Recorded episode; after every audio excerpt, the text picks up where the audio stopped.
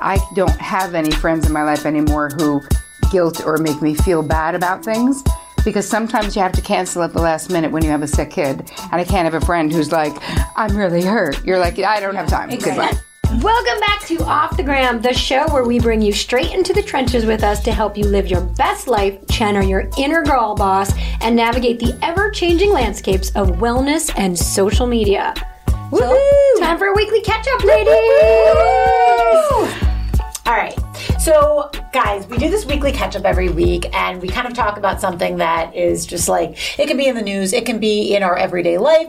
Today, since we are sitting here with our fabulous guest, who we will go deeper into your bio later, but Terry Cole.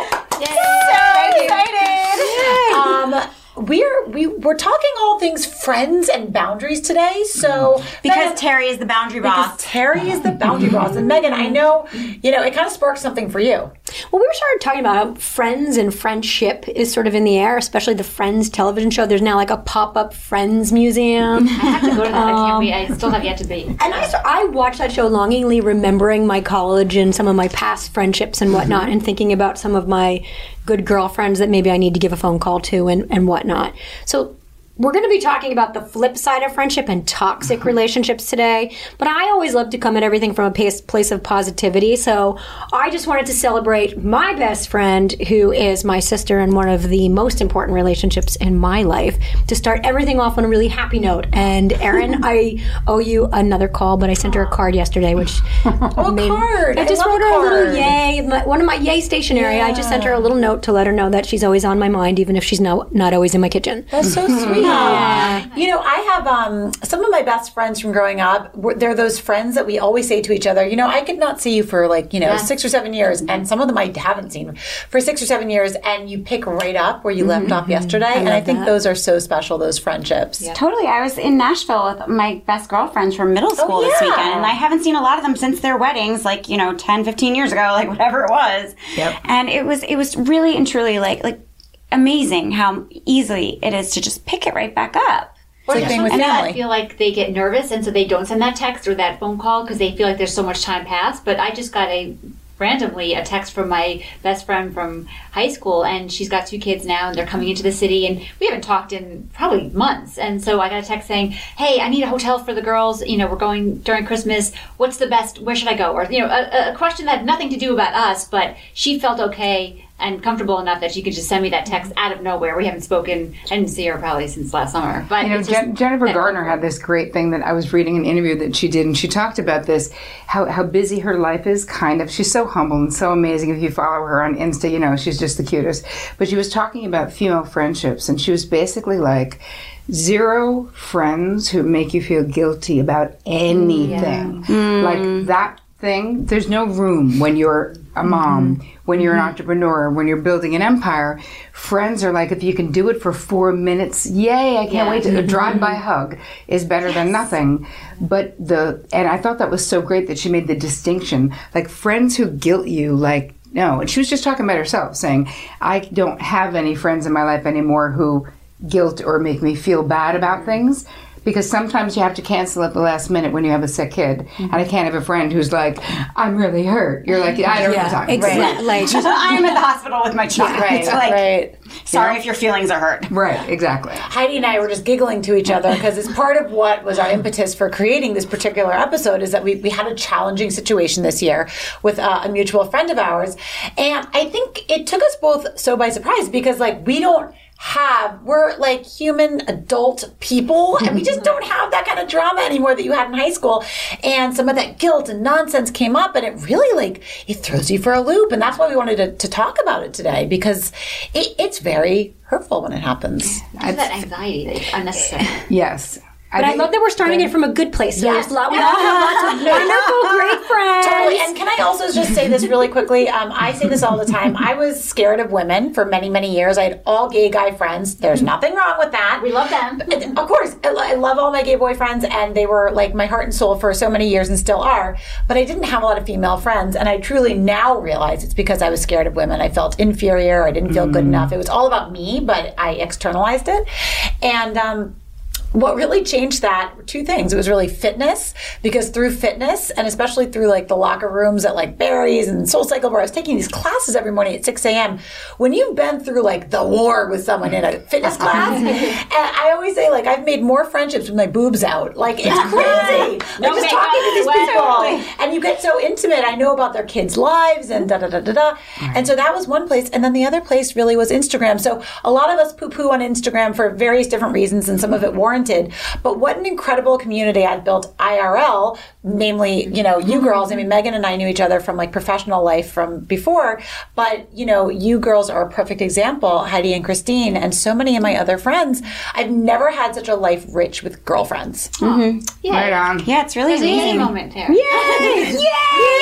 Yay! Before we dive in, um, we have a section that we call Sweat This. It's where we talk about an item that we love, we can't live without, and I'll kick it off with My, I've been talking about oil a lot lately, but you have face oil.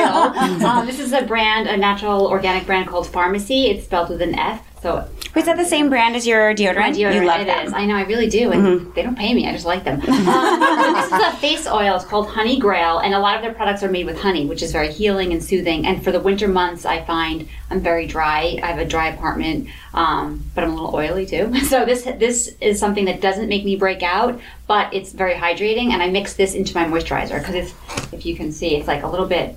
It looks like. Honey. It's like a serum. Oh, wow. But it doesn't feel like that. Um, you can even put like a little water in it. Yeah. I feel like my dog would lick but my face. Very, mm-hmm. Terry's the trying it on. Possible. Yeah, it feels, for those who can't see. And even like I put it like around, not near my eyes, but like near cheekbones. Here, I try. It looks oh, great. It smells it's, there's nothing, lovely. Yeah, there's nothing. I like, love an oil moment that yes. doesn't make you break out. No, anytime I use oil, it always does. So yeah, this is my second bottle, um, and I really like it, especially for the winter. I did it, great. Not so much in the summer. Um, I have other products, but mm. I'm loving this one. So. And Thanks keeping your um, cuticles yeah. moisturized yes. makes your manicure last longer. You know longer. What they say? Really? After you, mm-hmm. huh. Yeah, after you use any of your face creams or anything at night, you always rub the extra on your hands. Yeah, because it's just. I mean, you don't if you have anything from your neck and S P F is. As well, oh, yeah, because this trust yes. me, even doing it, it's like your hands, if they're really, they age you more than anything else. And we were talking earlier, I'm a cleaner also, and oh. I don't always throw on the rubber gloves, so yeah. I have that too. Indeed. All um, the moisture. So what so do you got? So my sweat this is the Mister Clean Magic Eraser. Since we're talking about erasing negative people from our lives today, I love that. I thought I was just going to bring it all back to the Mister Clean yes, uh, Magic Eraser because it's one of my favorite ways to erase the mess. Um, I work for Good Housekeeping, so this is, I've done a lot of um, research on this. It's made with a melamine foam that's non-toxic. It was originally used in siding um, or insulation, and then they realized, wow, it can take anything out of anything. So when my kids color on the wall with crayon, or I've got like snot marks or fingerprints or scuffs on the floor, you just wet this and give it a little rub, and it magically erases anything. Wow. So this yeah. is blowing my mind because I thought that was the only toxic product I had in my house, and now you're telling me it's not toxic. Um, it is made out of a, a melamine foam, and And our cleaning lab swears by it. It's one of the most effective cleaning tools for removing. It is. I yeah. live for this. I, I do too. That's I was amazing. At my friend's house on Sunday night, and I was like, um, so do you mind if so I just good. remove that crayon from your wall? And I stuck one on my purse and started doing her wall. Wait, okay, can we just Christine. The metal, like in a bath, we have an old yeah. tub in mm-hmm. the city, so those metal scratches. Oh, it's but. great on lime, and you don't have, then you don't have to use a product like Lime Away. You can use it on lime, you can use it on soap scum. There's special ones with more ridges, yes. specifically designed for showers, and now Oh, they have. Um, I know. I should be a spokesperson for this product because I'm obsessed. But they also now have uh, Mister Clean Magic Eraser sheets, oh. so that you can really like get into nooks and crannies or different but hard to reach dis- places. Discuss the fact that you have that in your pocketbook at all times. You're like, hello, because you know why? Totally you can that. also you can also use it to clean your sneakers. Oh yes. So my little boys have white um, Nikes that they like to keep fresh to death, mm-hmm. and so I will always be like, don't worry, you can wear them outside. It's It's okay. Mommy's got the magic eraser. No, and I will brush. literally get it out and just erase scuff marks from their sneakers because they're really into their kicks.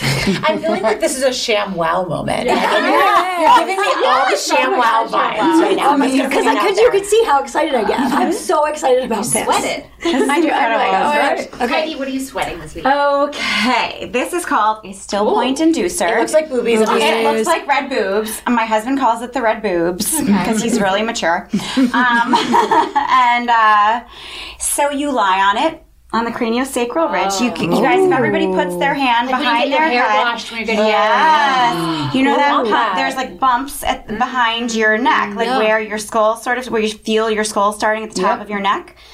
And if you lie on it right there, not only does it, has it been like scientifically proven to like get rid of migraines, get rid of headaches, it also like really alleviates a lot of neck pain. Oh, I because want that. It's, it, that's why it's called the still point inducer, mm-hmm. um, because it presses, it's like acupressure for those points, which is, which are the points that can start all neck pain, tension, shoulder tension. Yep. And as we all know, the whole body is connected. So when one thing is tense, the rest of the body can get tense too. You just too. lay on that, right? You like just lay that. on it. And what's the official name? Where do you name? get boobs? Still Point Inducer, and you can get them on Amazon. I love that. Isn't it great? And right it's, it's it's light. It's like a hard foam. Oh, so you could travel with yeah. it, too. Yeah, totally. Love it. Jamie, what you got? Okay. So, once again, while I have brought a product, I'm talking about the product, but more so about kind of the idea behind it. So, this is um, Amy's Organic Soup, uh, the mm. light and sodium kind lentil vegetable. I brought this because it is what I eat for dinner every night, oh, and yeah. I'll tell you why.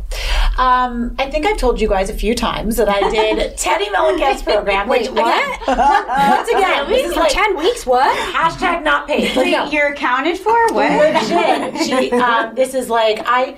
I get so excited to talk about this because it actually changed my life. So, like, this is really inspired me. In no way, shape, or form, you know, s- sponsored or anything, I have to say. I'm saying this because I really, um, and I've, I've sent a couple of my friends her way because I have never been in this place in my life where I feel so in control of my food, and everything that's happening um, to me physically is kind of a result of this. So, after I had my baby, I had, you know, some baby weight to lose, and I. But more importantly than that, I felt really out of control of my food. I had gone really down uh, a road with carbs, which, by the way, is totally fine. I was breastfeeding. I was just like shoving my face full of like oat bars, and they're wholesome carbs. I, I like to get caught in that trap of like, but it's healthy. But you know, I was really out of control, and so I needed something to help me get back in control. So I did this program. It's an accountability program, and they give you a bit of a prescriptive diet in the beginning, and then it loosens up a little bit. But it's all about accountability. So you have a coach. I text her my food all day, yada, yada. One of the things that it did that I had never tried to do before was it got me into souping for dinner. And it, I'm not saying, again, I'm not a registered dietitian, although I will be nutrition certified after this Sunday. Yay. But but I'm not a registered dietitian. I'm telling you what works for me, and what's worked for me is realizing that my largest meal should be lunch and my latest meal should be dinner, and I always knew that practically, but I never actually like internalized it. And I would get so carried away at dinner with the amount that I was eating, knowing full well that I wasn't actually hungry and I was eating more than I needed, and then I'd have some sort of dessert. Again, that we call them healthy Houdinis. It's like fake healthy food. Do you know what I mean? Like yeah. those fake healthy foods. Protein cookies. Yeah, protein cookies. I love a protein cookie. So when I started to soup at dinner and just make it a really um, kind of conscious The, uh, moment, and by the way, I never get tired of this because I just find it very delicious. Just me, do my you, taste. Do you um, switch up the soups? Or I is it personally don't because I love your it. soup. Do I you love, add oh, anything to it? Soup? I love this particular yeah, okay. soup because I've also tried. So um, I've played around with the different varieties, and some of them are a little higher in sodium. Some of them are a little bit different, and. Uh, I do weigh myself every day, and that's part of this program, which is very interesting, not at all out of like craziness. And I don't beat myself up if the number fluctuates, more as a barometer to see what's working and what's not, or what uh, what affects my body in different ways. And since I started souping at dinner, um, most of my bloating and G I issues have gone away. Mm. I'm finding that my sleep is better. So it's just been a real game changer for me. And after I have that soup, the kitchen is closed. Mm. I make my tea, and that is it. And to tell you that I feel like back in control of myself, it was usually those two hours between dinner and after oh. dinner mm-hmm. that really That's, got away from me. It's definitely the snacking, which an it hour. Is. It's like the mindless. Mm-hmm. It is. And also, uh, and we can save this topic for another day because I know we've been talking about it even today.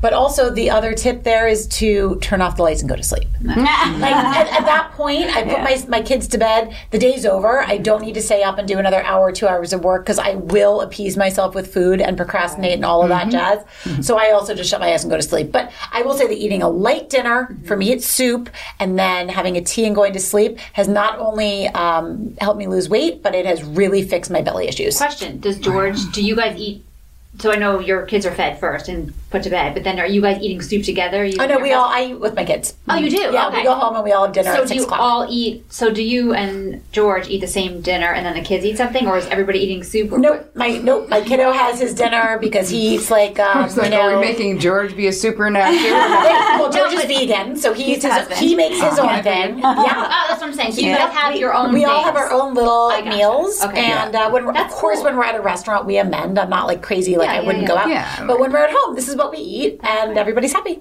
Perfect. Yeah. Yay. Right on. Okay, so who has Hi. the topic? Ah, I have the topic, so I'll just keep talking. All right, guys. So friendship breakups. They can be worse than romantic ones. We all have that friend who makes us feel awful about ourselves, whether intentionally or not. Self-care means more than massages, matcha lattes. It also means knowing when to walk away from toxic situations. So today we're going to sit down with our fabulous guest, Terry, to get to the heart of the matter. Five ways you know when it's time to go. Woohoo! Okay, so listen, this is Heidi, and I have loved Terry Cole for many, many, many years. I think I probably started watching your videos long before I met you. Yeah. Terry Cole has... Um, so many amazing, helpful, incredible videos on YouTube. She has a podcast that is The Terry Cole Show. It is amazing. And I really firmly believe that I made it through life when I couldn't afford therapy because of your podcast and videos. So Aww. thanks, Terry. Sure. A little bit about this amazing woman. Terry Cole is a licensed psychotherapist and global leading expert in mindfulness, meditation, relationships, and well-being. For two decades, Terry has worked with some of the world's most well-known personalities, from international pop stars to Fortune five hundred C E Os. She empowers over one hundred thousand women weekly through her platform, online community, and popular podcast, The Terry Cole Show. Side note from Heidi, I actually did Terry Cole's Real Love Revolution program, and it was a game changer for me. Real, real life changer. So thank you for that, Sure, too. It's coming up in February twenty twenty for anyone who needs it. I could not recommend that program more. It it's we'll dive into it yeah, yeah, later, sure. but it's amazing. Why? So, thank you, my dear. Thank, thank you guys you. for having me. I'm super excited to be here. Thanks for coming. Yay! Um, are we gonna just do you want? Do you have anything that you want to say? Or are we gonna dive right into questions? What do you think? Well, I, I do have something that I want to say okay. about friendship, because we we want people listening and watching to really walk away with something that feels like, wow, like I have a tool that can help me lessen my suffering if I'm having suffering in my relationships. So let's just start with understanding. Why is it that we have sometimes toxic friendships? Like, why is it that we have some people who make us feel like crap about ourselves, like you said? And by nature, as human beings, we have the tendency to repeat. I call them repeating relationship realities. Freud would call it repetition compulsion. There's all different ways of looking at it, but we repeat. Um, a great quote by this woman, Christine something, I don't know, but look it up, is we repeat what we do not repair. And so if you have a friend who's always one-upping you, if you have a friend who is amazing when your life is in the crapper, but as soon as your life gets good, is sort of like, well, I don't know. I don't like it that much. Like mm. those friends, you know those friends. Mm-hmm. You're repeating something, and so are they. So so to get empowered, there's two main things that I think about when, you know, clients would come to me about this or in my groups, which is that really understanding who's in your life right now. So I look at it like you have a V I P section in your life, and you're literally the person who made the guest list, and you are the only bouncer. So let's say you're like, it's the V I P section, but there's no guest list. Everyone can come. Or I really don't want you in here, but I, I'm not, I don't have a bouncer. We end up with having people close to us in our life, having access to us who they want to, or they feel entitled to, that in our own minds and hearts, we might not want them to. We might not feel this same thing. So there's something about like getting clear about who's in your V I P section and how they get there, mm-hmm. and should they be there. So that's one thing I think that we can talk about throughout, throughout Does this episode. Does family count? Oh, yes. And here's the thing, you know, people forget about the V I P section. Like, well, well, shouldn't I have to have my, you know, my cousin who I can't stand in my V I P section? No, you shouldn't.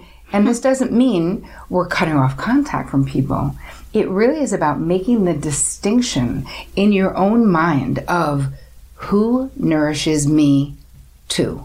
Not just me doing all the nourishing, because I imagine that the women and men who will be attracted to what you guys are doing right here are very similar to my, my crew. Super high functioning, very capable, overgiving, overdoing, overfunctioning, and friggin' tired. Mm-hmm. You know? So, that, that those wow, are two that cents. So, yeah. I want to get some velvet ropes in my living room. Right. That's what I'm going to do, Ter. I mean... Seriously. Well, it's so funny, though, because I have, like, one friend in particular, and I was saying to my husband the other day, and I do this every time I scroll through Facebook and I see this person's posts, and I go, oh, he's just the worst. And my husband's like... I'm but friend. You call him one of your best friends. Why? And I was like, I don't know. We've just been best friends for like twenty years. He's like, but you're not. You actually hate him. And like, and he, I just don't like what he's about. And it, my husband's absolutely right. But I just, I almost just never considered ejecting him. So like, why do we do that?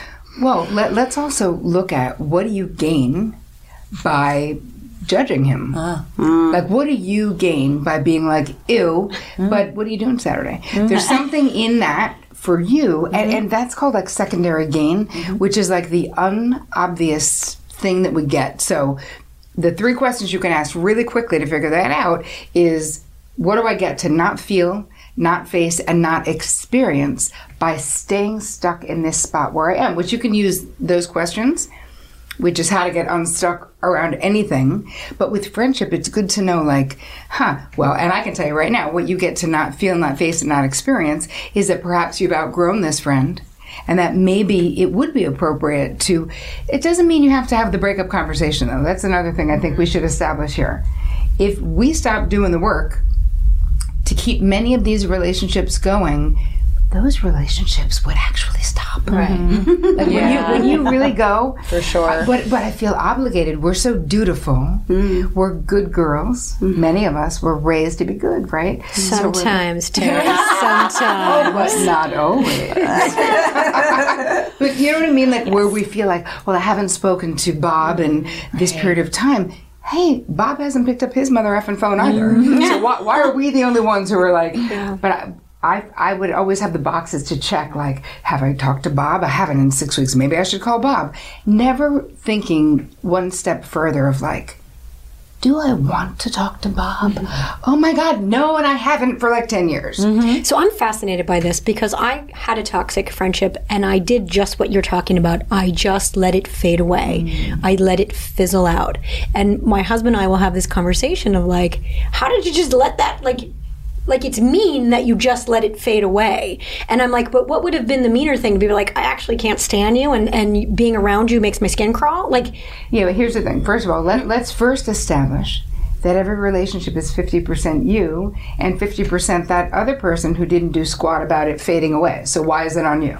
Well, they, they definitely made some efforts sending, like, a photo of, like, I remember when this was us. Like, I missed this moment. And did you simply respond. Ghost them? No, just like an orange heart. Okay. That's okay, though. Orange. That's okay. Oh, I love it. I love that the color has it. It was an orange heart. She was like a black a... broken heart. Right. so, so you didn't just ghost, but you didn't engage because that was authentically the way you felt. And to me, that's you behaving within your own integrity. So your husband can think it's mean if he's got the disease to please. My feeling mm-hmm. is you have two choices. You can either do what you did, which many times works. We don't always have to be like, hey, let me tell you all the reasons. Because what we do is we end up convincing. We feel like mm-hmm. I need a good enough reason mm-hmm. to not want to be your friend. You know what? You don't need any effing reason to not want to be well, their friend. Well, and this person had yeah? said, let's go for a drink to talk about this. And I said to my husband, and I said to myself, like, what is that drink? Like, A, part of our problem is the only thing we have in common is we like rosé. Um, so why are we going to go have a glass of rosé to talk about why I actually don't like you? A glass of five, um, okay. And I think one of the complicating factors for this is that our kids were, you know, we had had Sunday Fun Day family play dates. Like, our kids, part of it was the fallout was that our kids no longer really meshed. Oh, uh, yeah. I, I, I still enjoyed the, the husband. My husband still enjoyed the husband. Um, and the husband had gone through some medical complications, which made us feel a little mm-hmm. bit guilty about about kind of this ab- abandonment.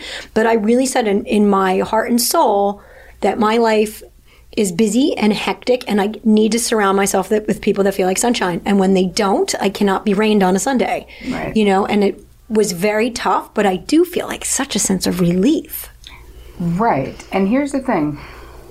Is it abandonment? No. That's that's a limiting belief, because who do we who is actually guaranteed us in life? Literally the truth, our children. Yeah. Oh, I love it. that. Who's get, and our dog maybe? Definitely your dog unless so, they bite someone's yeah. face off. Because then no. But but when you really think, like who who as humans do we go till the end of time? Mm. Maybe my mom too.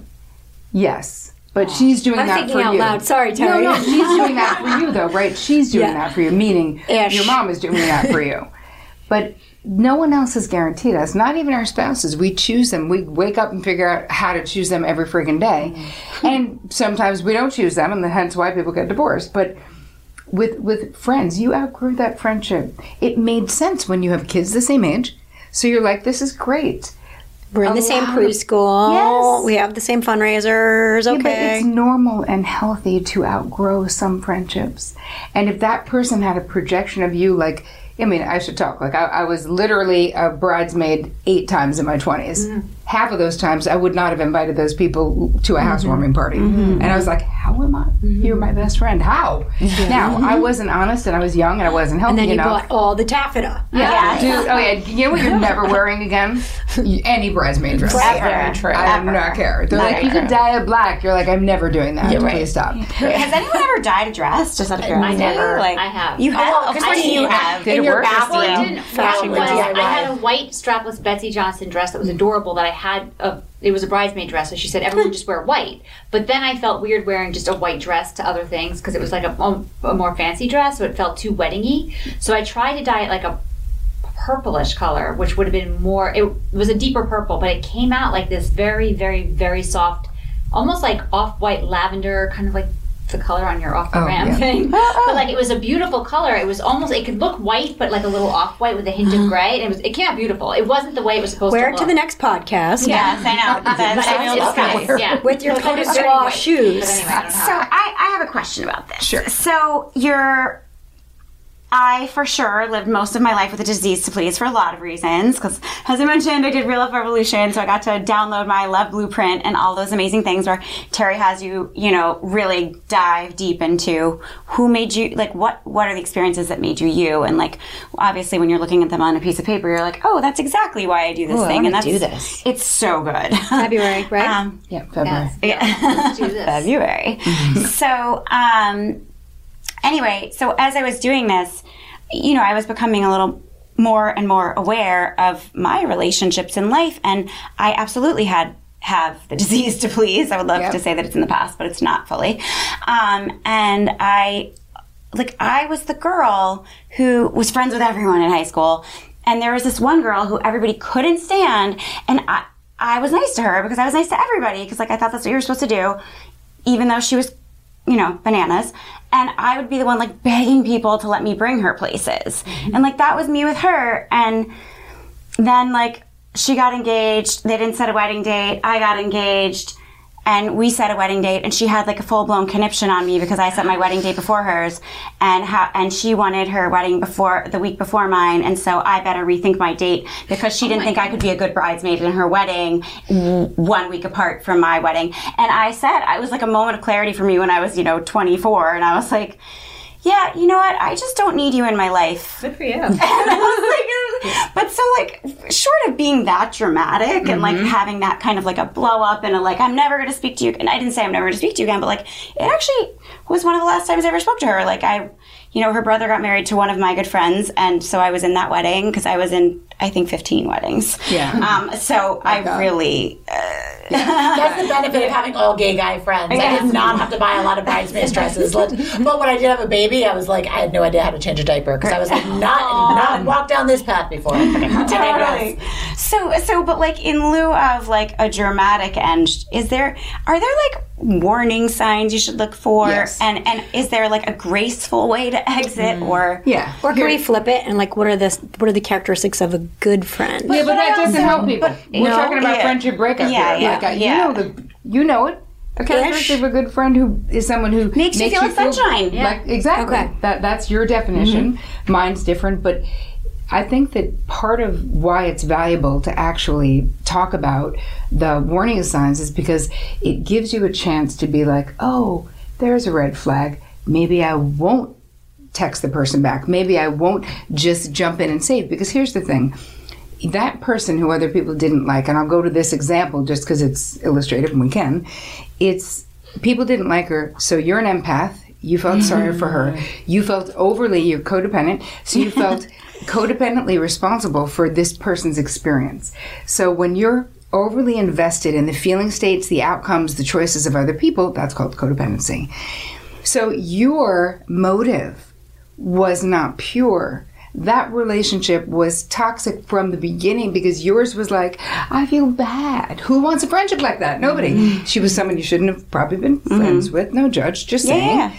Because it wasn't like, oh, you're cool. Like, I'm so interested. You're fascinating. Or we have the same things in common. Or we like fashion, working out, and groovy things like you guys, right? You, you, you have things in common. So part of it is when it starts that way. Right. Then you know that's going to be a shit show in the end. There's no way that it's going to end any way other than like crashing and burning. So there is no way. And people ask me this all the time, like, is there a way that I can do it? I always say you can draw boundaries and speak truthfully with ease and grace. Eventually, in the beginning, you just have to do it. Even if it's messy, even if you had snots coming out of your face or your knee is bleeding or whatever, because it's the in the doing it that you start to change internally for you. So let's first, let me just quickly do it so we can stay on track. Warning signs of a friendship.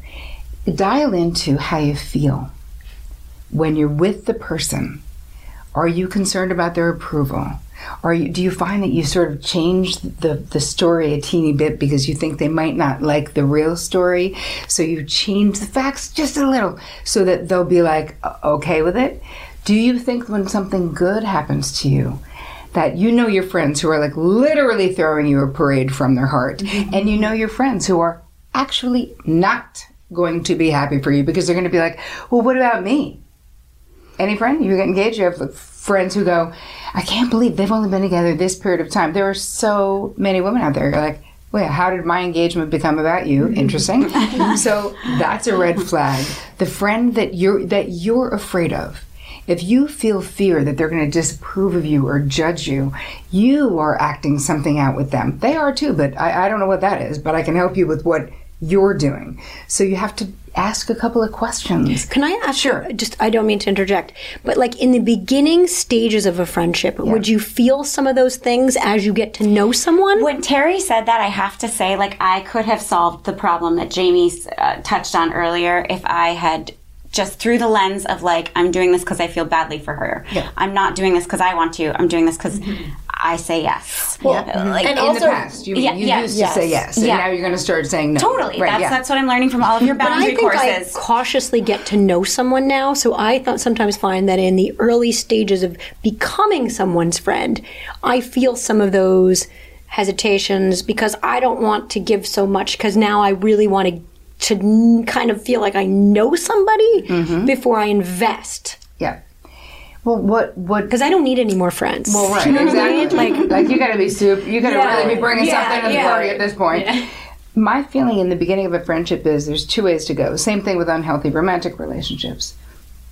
If it's the beginning of a friendship and it's too much too soon, if you, they are love bombing the crap out of you, if they are like, you're the best ever, oh my God, we, we're like soulmates. I bet we had yeah. a past life Which together. Which sometimes happens. Like, you guys are all influencers yeah. and we have kind yeah. of like sexy careers. And sometimes you do have that moment of like, well, do they want to go to this free event with me or? Yeah, but that's different. yeah. That's different. That's meeting people where you're kind of in the same um, crew.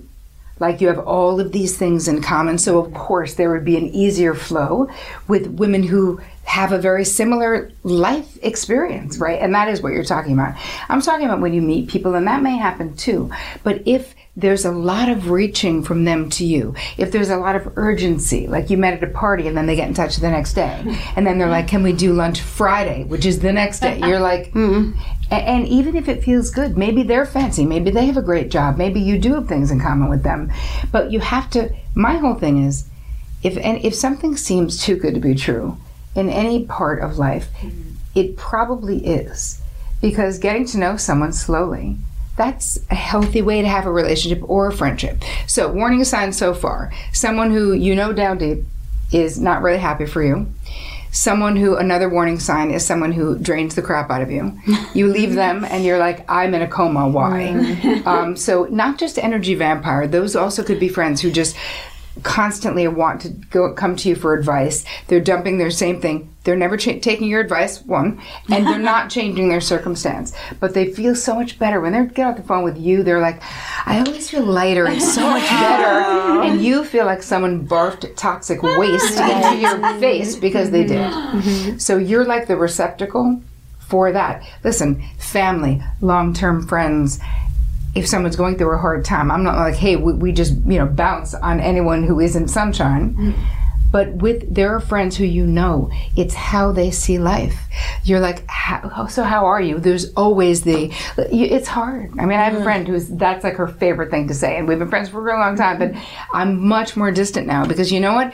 It's hard because you can choose for it to be hard all right. the time because your lens is that it's hard. Right. How about you look at it like maybe you should be grateful for yeah. everything you have, you know? Totally. We, um, this, this situation that we were in recently, again, I feel like maybe could have been averted because one of the red flags that I saw was always talking negatively about others. Mm-hmm. Oh, and early yeah, on, I, I was that. like, I wonder if she's talking that way about me to other people. Totally. Yes, she was. About oh, newsflash. But like, Duh. I was obviously getting enough out of the relationship. Like, the relationship made me feel good because we did have laughs. Um, we did like to go to the same events together. So she was a good, like, cohort in crime, like a party buddy. Ooh, right. Like, wing back. And, like, there were good things. And also, I believe that um, this particular person is, like, a sick and suffering individual and she's mm-hmm. got her own things. I don't believe she's a bad person, but she's very toxic and she's actually very scary because she's, she can be mean yeah. and, and uh, intentionally hurtful. And go and, after people's jobs. Yeah. yeah. And so when I saw... like, really? Her speaking so badly about other people, which is just something I just, again, don't even think to do. It's like I'm I'm um, in a place in my life where I said this uh, on an earlier podcast. I, I like to say relationships are, aren't fifty-fifty, they're one hundred one hundred.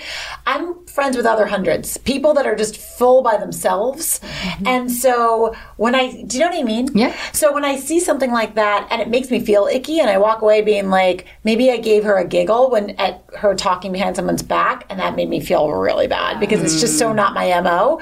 That should have been an indicator. Like, this is not good. Oh, yeah. Somebody crap talking other people to you just for, there's no way in hell they are not doing that about you hmm. the second you walk away. So that should definitely be one of the things to look out for.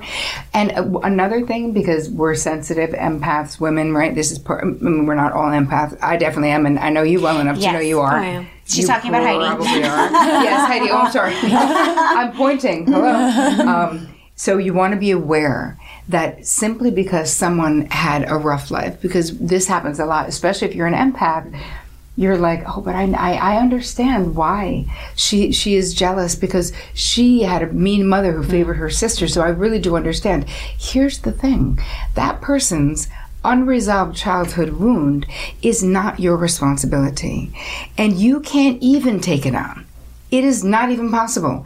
That person has to do it. So why give a pass? Like you're you're not really doing them a favor. Because who wants to be in a friendship where either you're in it because you pity the person, because you fear the person, or because they had a really crappy life? Like nobody. We want to be in, we're busy women, we don't have time for that crap, and you can't fix them. But when you are a fixer, you know, th- th- which is also codependency. It's this desire to control, where you want the happy outcome mm-hmm. for them. You feel like everyone should have it, but the thing is, we all make our own. happy outcome. And if you're a codependent, you will endlessly make suggestions to these friends. I'm like, I have an idea and I have a friend and I'll hook you up. I'll make the connection. And I looked up jobs for you. And like, I could just keep going of all the things mm-hmm. I did in my twenties. But the reality is they're not going to do it because you feel the urgency or I feel the urgency. But until the person feels the urgency, all they get to do is discharge their misery into you. You feel heavy, they feel light. That's not a friendship. Mm-hmm. So I have a, a question about, this is all such amazing info, and I hope everybody's like soaking in every morsel. Thank you, also, Terry. Your voice is so um, soothing, Terry. Isn't it great? She does a lot of meditations. I'm like, oh, oh yeah, a lot of meditations. I, I think I'm in a so, trance. Yeah, I totally fall asleep you listening to her meditations.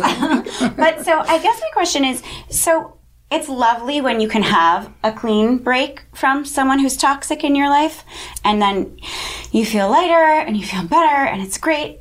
What if it's someone that's like, yeah, you can. I get it. An in-law yep. or a coworker yep. or yep. or what someone boundaries? You're co- yeah, someone you're mm-hmm. co-parenting with that you maybe you've divorced mm-hmm. them, but you still have to work together. I totally got it. So, are there like because you are the boundary boss? Yeah.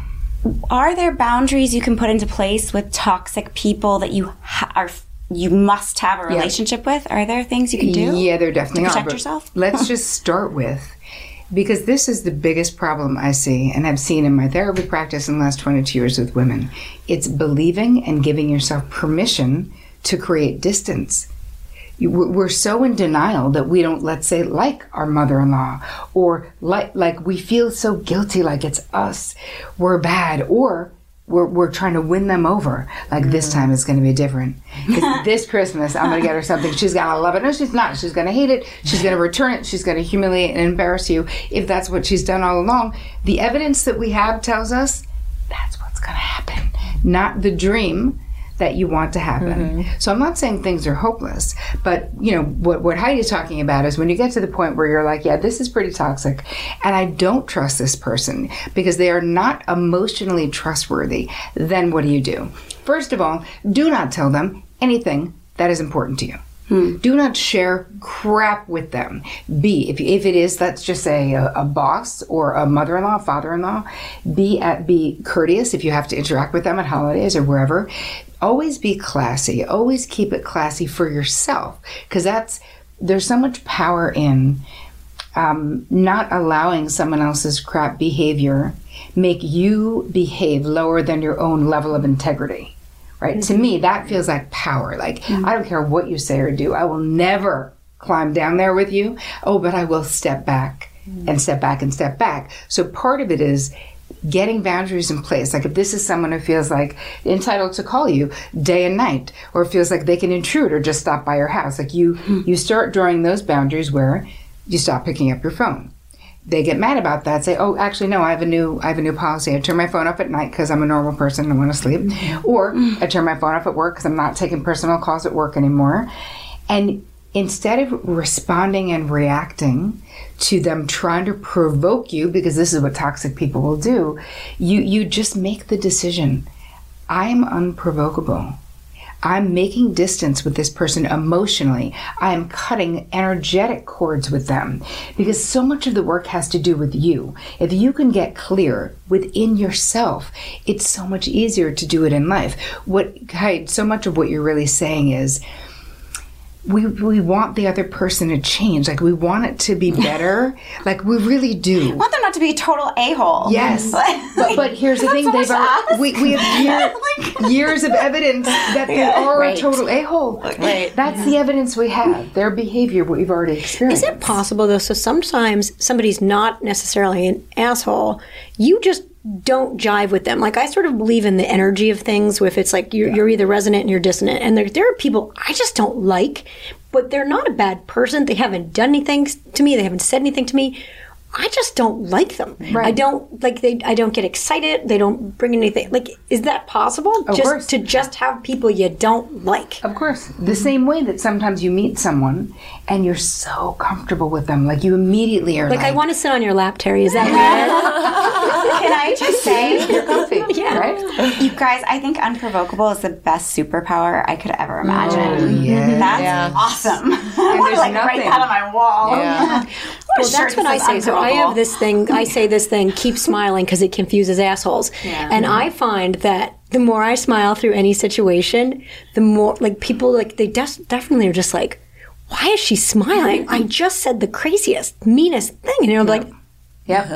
Wait, you want to hear a really funny, quick story about yes. someone having a terrible, a terrible uh, stepmother-in-law who would like drink and then say like terrible things to this client of mine.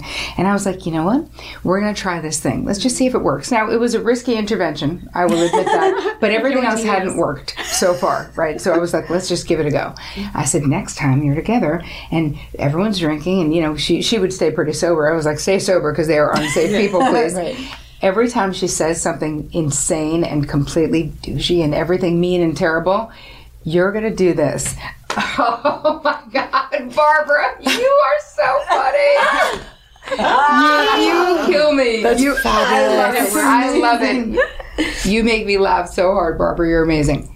Is her what? Name really Barbara? No. Obviously not. Changing the names to protect the not innocent in this case. And I'm telling you, what happened was my client mm-hmm. changing her energy to one of like open and laughing. The other person just started laughing. Mm. And it was like that whole dynamic, it stopped working. Huh. So the provocateur... You know, trust me, she tried other things, but then my client got really cool to be unprovocable, and there was nothing she could do. So actually, they have a really good, that was years ago, they have a good, really oh, good wow. relationship now, because Barbara was like, all right, I guess we'll just try to be normal. Like, I don't know, it's not working. but, but you have to understand what's going on in order to do that. Yeah. And that's not like a normal yeah. intervention. I'm just saying, don't try this at home. I, we, I just thought oh, it might really? work. Or yeah. do and report back. I love it. Uh-huh. Or get brave. Is that like changing the dance? It, exactly. That is changing the dance, right? Because right. all relationships, that's what Heidi's referring to, are a dance. You're fifty percent, the other person is fifty percent. If for years you're moving back and forth, so for those who are listening and can't see, and then suddenly you're like, oh, there's a new boundary sheriff in town. I'm not doing that anymore. You get on the dance floor, and now you're like doing like a, the jitterbug, and the person's like, hello, what are you doing? I do this, now you get huffy, roll your eyes, and walk out the door and slam it. Why are you not doing that? So it takes a minute. When you want to change a relationship dance, my clients will be like, I finally said the thing, man. I'm done. I'm like, are you nuts? You, you. That was one time. You will most likely say the thing about another five hundred times, but don't say it in anger. Don't assume that the person not immediately getting that you're now doing the jitterbug is because they don't love you. You're changing an ingrained behavior. It takes a minute. Rather, and I feel like it's almost more effective than wanting to have the conversation, because people are all like, I can't wait to get home and talk to my wife or my husband. I want to tell them all the things and it's all going to be different now and we're not. I'm like, no, how about we're not doing any smackdowns? Mm-hmm. Just be different. Take responsibility for your part of the dance. And eventually, trust me, your friends or your lovers or your parents, they will start to get on board with the new dance. But we've got to stay unprovocable and calm and realize it's human nature for them to want you to be the same. Because change feels threatening. They fear unconsciously, if you change, you will no longer love them or want them. I have a question about um, these are long-term relationships, but like now it's so easy to make friends that aren't long-term friends that we met face-to-face or had, you know, these long-lasting relationships with. And how do you, I find that it's harder to have those deep relationships. Like sometimes it's like, oh, I chatted with her, I texted with her, we're on a group chat. And it's a great way for people who don't have a lot of people around them to support them to make new friends, but it's also, I almost feel like it's like fast friends. It's like a lot of people are, are saying, oh, I have, you know, this group over here, that group over there. It's overwhelming, but then there's this satisfaction, like I have all these friends and I'm making all these, you know, mom friends for this or, you know, dating friends for that. And how do you see them breaking up faster? And are they even, do they develop into anything past the, the texting or the group party or anything that comes quick from this fast fashion trend that's going on? And then you know, the it, quick breakup also. That right. With I have to say it's actually so incredibly personalized where it's, it's sort of a younger generation, yeah. I find, younger than me, mm-hmm. um, who are... F- you know, f- sort of finding friendship online in a different way, right? I have the same friends, same seven friends my I have since I was in second grade. I have other friends too, of course, but I mean the same people. And I also think that people are in our lives for different reasons and seasons. So it's like you may have a mom friend, as you were sharing before, that you you outgrew that friendship.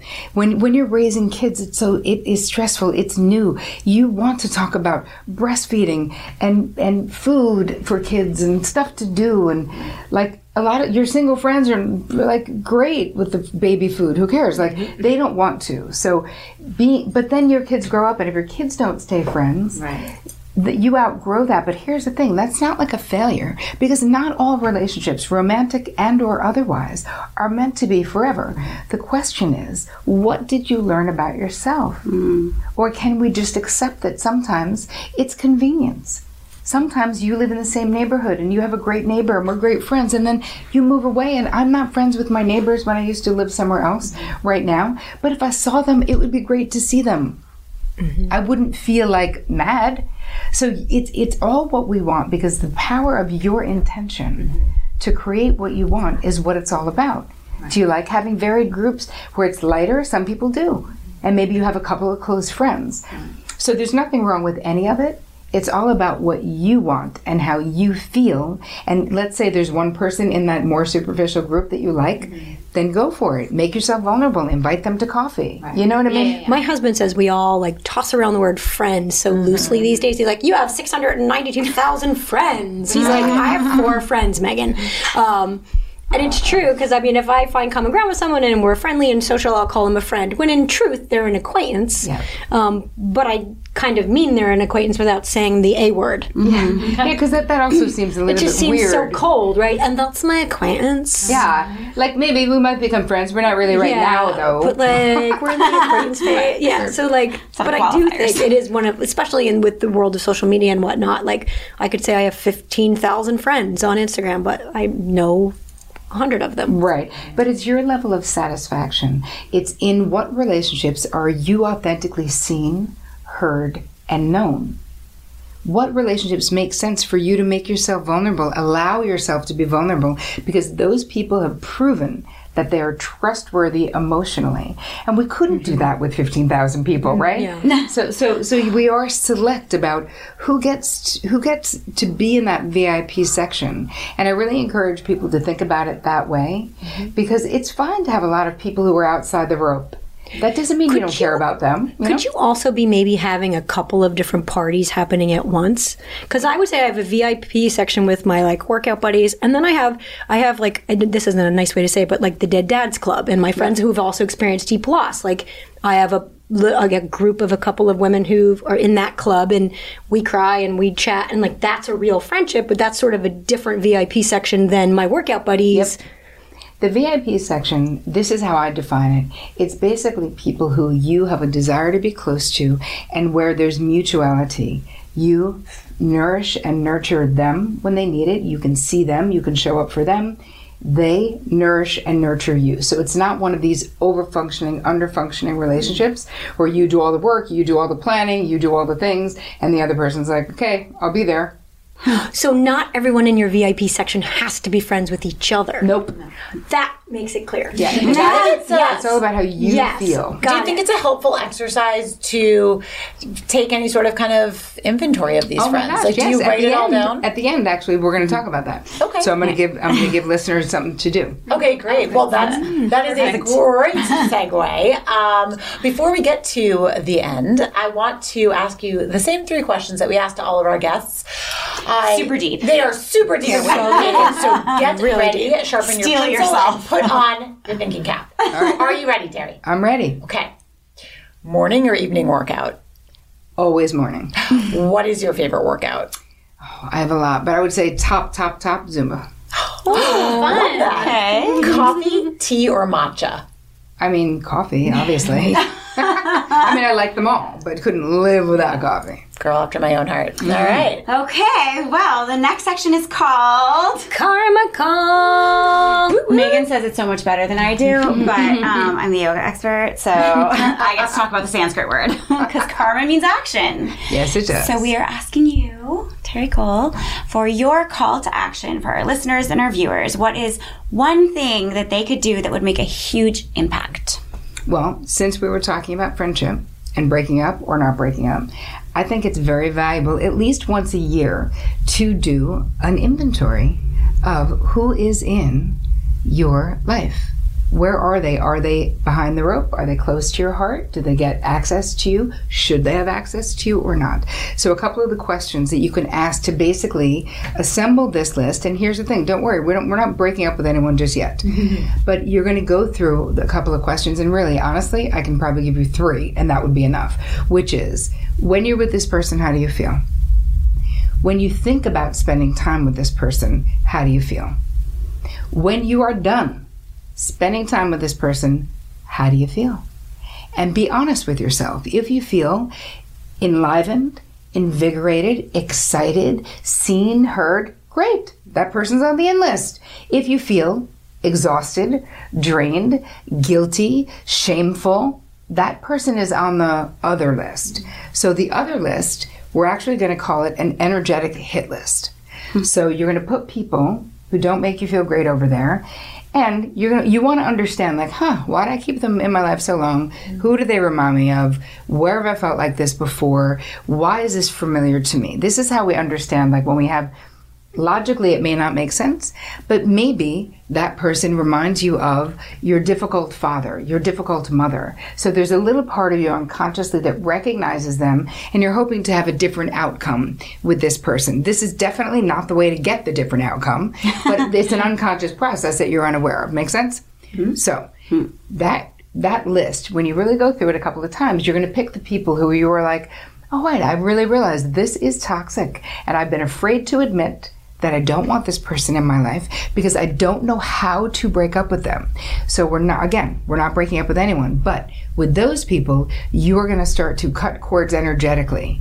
You are going to set your orange intention. Orange heart emojis and nothing else. You're going to send them a black broken heart emoji, and that's your goodbye. No, I'm kidding. But you're going to start to distance yourself. Give yourself permission to take your time in responding.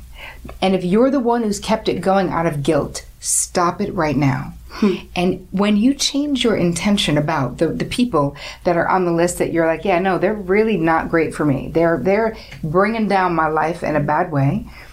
You would be shocked. I bet that half of those people, those relationships, as Megan had said before, will just fade away with no conversation. If it's someone who's kind of like single white femaling you, then you're going to probably have to have a conversation. But this, I want the people listening and watching to know, you don't owe every mother ever in the world to be in your V I P section. That should be a sacred place with people who see you, who want to see you, who feed you, who nourish you.